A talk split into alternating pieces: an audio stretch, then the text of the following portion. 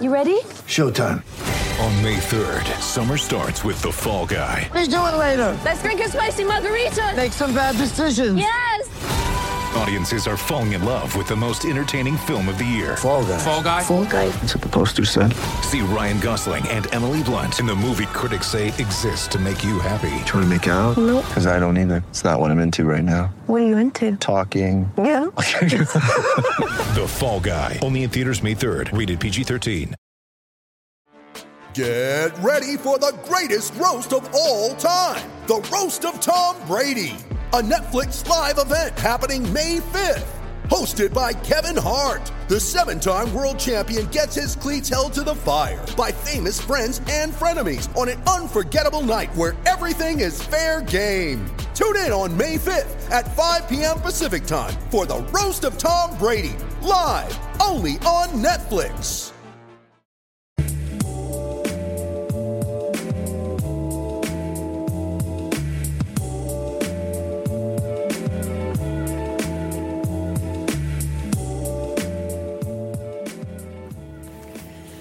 Afternoon, good night, and good morning, everybody, whenever you're tuning into this new edition of the Celtics Blog Podcast, the Banners broadcast. All the staff's out on assignment again today, so we're going to bring back an alumni of Celtics Blog, former Celtics Blog contributor and host of Celtics Stuff Live here on CLNS Media with us. Justin Poulin. I'm in a brand new studio today. As you can tell by the sound, we got the $60,000 a year mic right here. And, and Justin is coming to us per usual from parts unknown. so welcome aboard, Justin. Thanks for carving some time out tonight. Absolutely, man. Yeah, I'm on the road as I often am, and, and you know, you can see my glorious hotel here, uh, my hotel room behind me. But thanks for having me back on. I think uh, the last time I was on your show was in the early advent of the Bobcast, right? Yeah, we're doing two shows here on CLNS Media. That's probably a record. There you go. Yeah. There's plenty of records out there to be set, so you just go have at them, man. Go kill them. All right, let's get right into it. The uh, Celtics, we, we knew this was coming all season, Justin. I think both of us thought it was going to come earlier than it did, but they have a three game losing streak now uh, New Orleans, Philadelphia, and Orlando. Three in a row down for the Celtics. Uh, there was some injuries scraped in there, but the third of those, fully healthy, at home, Sunday afternoon against the worst team in the Eastern Conference. I don't want to say embarrassing because it's just one loss through a regular season they've been so good in so far, but the Magic were missing their three best players, or three of their better players between Vucevic, uh, Jonathan Isaacs. Brad Stevens is looking for answers. He seemingly can't find any. I'm looking for answers because the defense that had been so good all year looked like a mess against Orlando. And throughout those games, there were lapses, and what Stevens was saying after all those games is that they've had these lapses throughout the year, offensively, now defensively. What do you think is the reason for that? Yeah, I think the time off didn't do him any favors. We talked about this on Celtic Stuff Live this week. John and I trying to answer that same question a three game skid after a seven game winning streak. Obviously, their play was broken up in the middle of that time period because of the traveling over to London and back. But I think another thing that we threw out there, and this is really just kind of throwing it against the wall, but I almost wonder if the practices didn't throw them out of their groove a little bit because now all of a sudden they had all this time to practice. You have to wonder if Brad's trying to throw some wrinkles in, knows that he has to advance things even with the younger players and guys like Tatum who are in their first year contributing, making major contributions to the team. And so I almost wonder if they're over thinking it a little bit or if they just lost some of their communication. We've seen this uh, with Brad Stevens teams in the past. Obviously, this one very different than previous years with a lot of roster personnel changes in the offseason, but it has happened before where they seem to play better when they're playing often. And then when there is a lull in between games, they kind of fall off their rhythm and they had that great back-to-back record last season. And it's so hard to compare last season and that past incarnation of the team to this team now. Uh, we're over halfway through the season, and I've been asking this question to almost everyone we've had on the show. No one has been able to give me a definitive answer on it yet. But do you feel like this team has developed an identity yet? And can you describe the identity of this team to this point? Because I'm not quite there yet myself. I thought that they had an identity, and it was sort of the we lost Hayward underdog identity, but then they got that excellent record. One of the things I loved was how much Al Horford was involved in setting up the offense, and that's fallen off. So they have a new identity, but the new identity is the same as the old identity. It looks a lot lately like it did last season when they kind of handed the ball off to Isaiah Thomas and said, "Hey, go get it for us, buddy." Mm-hmm. And they're kind of doing that to Kyrie right now, and I don't like it. I thought that offensively, even when shots weren't falling from other players, they continued to do really great ball movement. That's the thing that's really suffered. I mean, I know it's the defense that got them to this winning record and to the success that they've had so far, and they are not on a string anymore in that regard either. But you have to expect some defensive lulls at certain points, and Brad said they've had it before, and that is the truth. They've, um, I think it was the maybe the middle or early part of December, they had a pretty statistical drop off defensively, and they were able to right the ship again, and everything was kind of hunky dory. But right now, uh, it's the offense that's really, I think, the most disappointing, and not even just pointing at the second unit like we so often have. It really has more to do with even the starting unit just not passing the same way, and they're not closing games the same way either. And it's tough to find the wrinkle in the offense that's to blame to that. Jayson Tatum's been off lately. He hasn't been at his best. And he's finally starting to hit that rookie wall that we thought might just never come. And he, he's dealing with a knee injury, too, which I think is strangely being underplayed. Not a lot of questions about that to Stevens to this point, even though I don't think he'd get into it too much. But got to do the due diligence. And then what's interesting is that Stevens is going deep down to this roster to look for answers. We've seen him do it before, but Shane Larkin's getting a lot of run on the ball now. He is getting run deep into the fourth quarter. He's counting on the bench to mount these comebacks, and they've drawn close. They had a very spirited comeback in all three of these games, but they fell just short. And that, that's another big question that's arising now too: is, is is falling behind in these games getting that experience trying to mount these comebacks good for them, or is that what's killing them right now?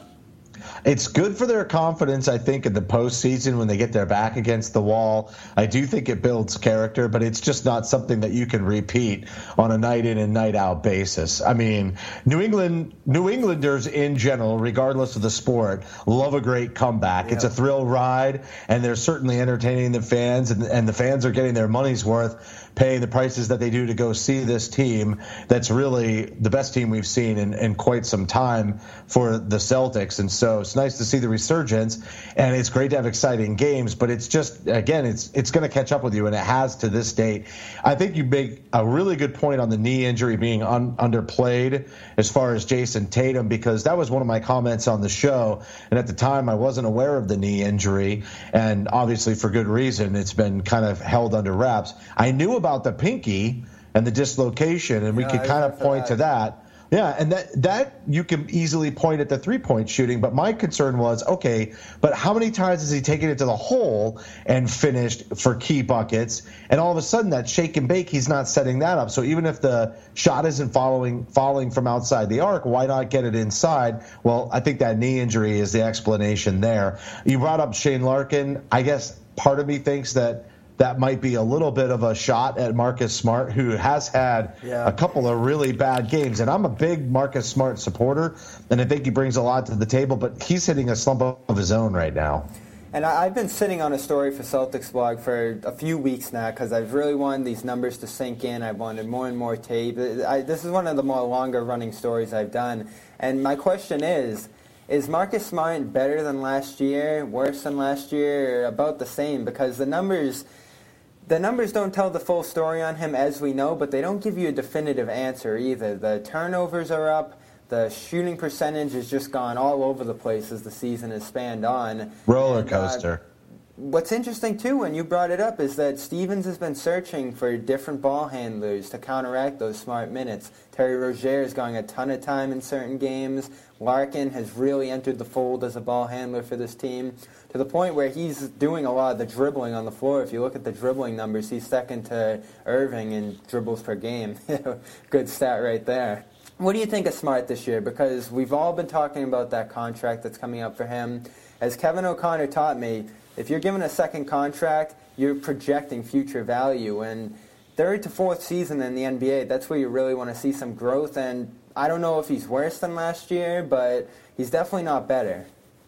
Yeah, I, I, think that's really semantics because at the end of the day, for him to get the money that he wants and for the Celtics to bring him back versus taking a look at somebody else, what they really said was all along, all right, we can live with the shooting and that not being perfect, but we need him to be able to direct the offense. We need him to be able to playmaker that is an area that I think last season I felt like he was pretty strong in terms of running the pick and roll, really smart player, setting up the offense even when he didn't have his own shot. And even to the start of this season, I think it was still there. So the answer to your question really depends on how long does this slump last? How long does he throw passes when he's driving to try to create something into the hands of the opponents as he did twice, I believe in the third quarter. If it wasn't both in the third quarter, it was the third quarter and early in the fourth, and uh, also stepped out of bounds twice. I mean, those kinds of turnovers, that's four turnovers at a crucial point in the game when Orlando started to pull away. That's just totally unacceptable. And especially at this point, because he is a smart player. So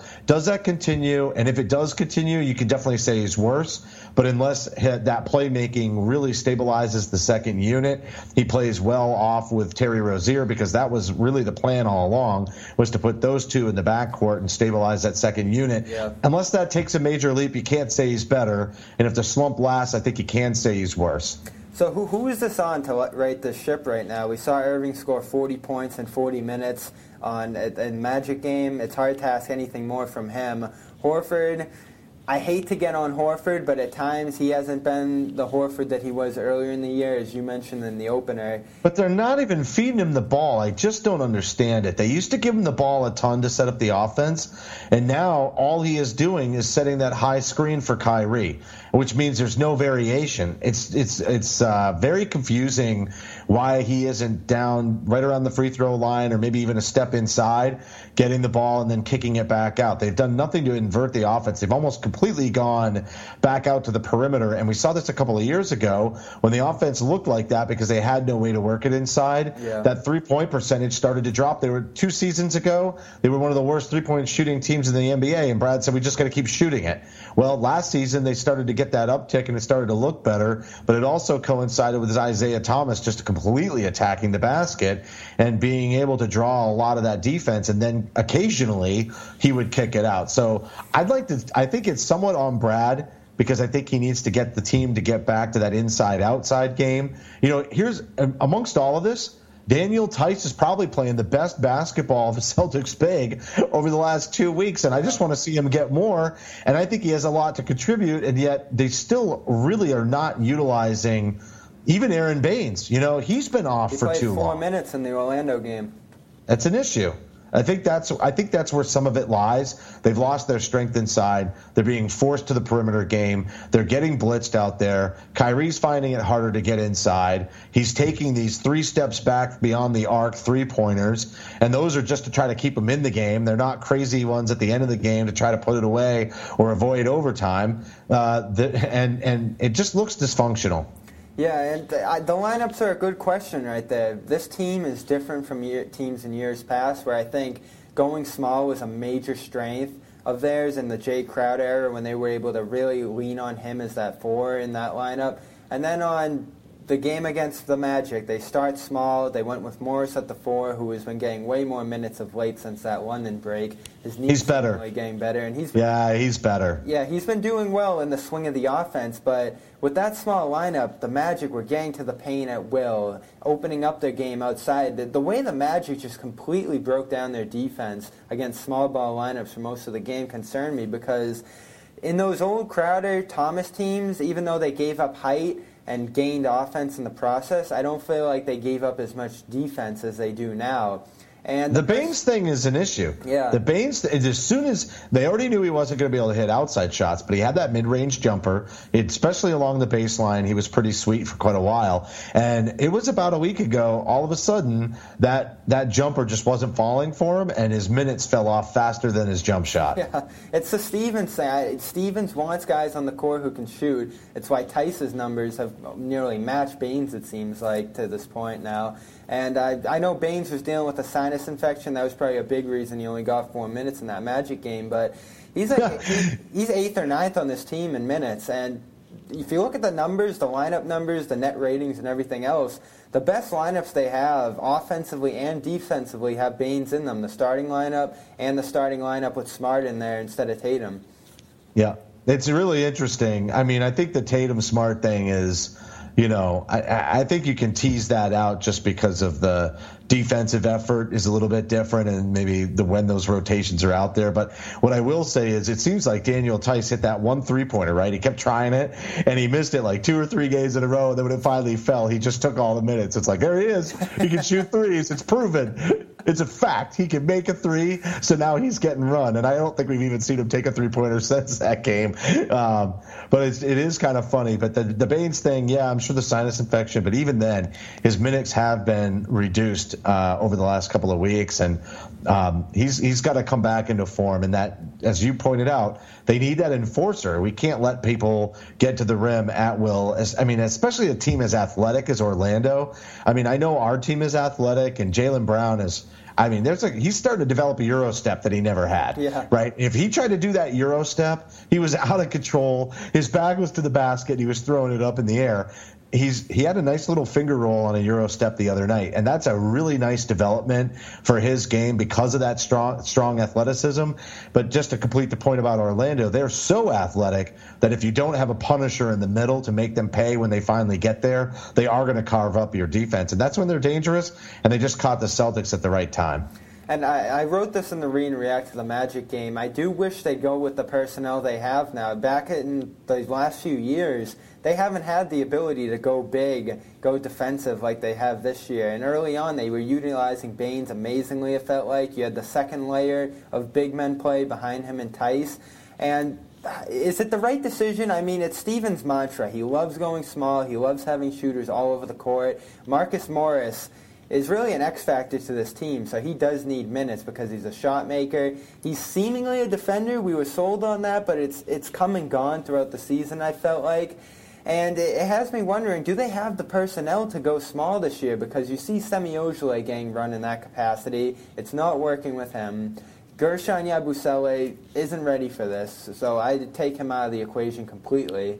And Tatum, as much as I love what he's done this year, I don't think he's ready to play the four, and he's shown that so far.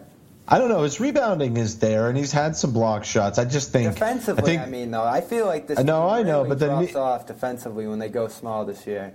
It does, it does, but that's because it's not Hayward. It's Morris. It's you know, it's a mix and match, and you, you know, go. there's a lot of there's a lot of different reasons for it.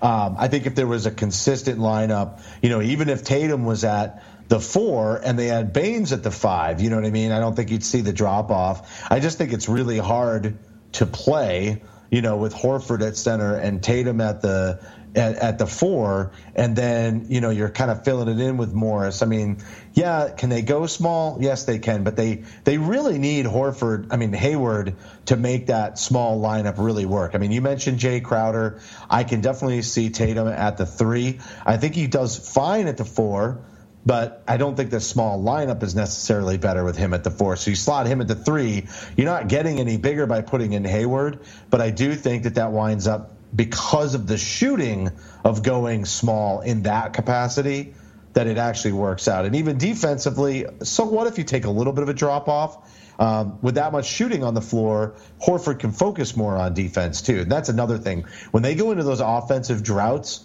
you know, somebody like Horford can't just focus focus on defense. And even if he does, then they don't wind up running the offense through him, and then it just gets it falls apart. It's just so much you can only ask one player to do night in and night out. I mean, even Kyrie, he's had a nice defensive year, but watch his defense when they as they continue to push him up towards 40, 40 points, and they rely on him more and more to handle the ball and set up the offense. His defense has to suffer. Mm-hmm. It's just a fact. You can't play guys almost 40 minutes a night, you know, high 30s, and have the whole game resting on the shoulders of them offensively and still keep up defensively. It just doesn't work that way. And to be fair, I do think like a, a, lot of the things you're talking about today were handled well earlier in the season. Irving never played more than 30, 32 minutes a game before the last five, ten games that we're seeing. And then the big men situation seemed to be in more order with Morris out of there for times.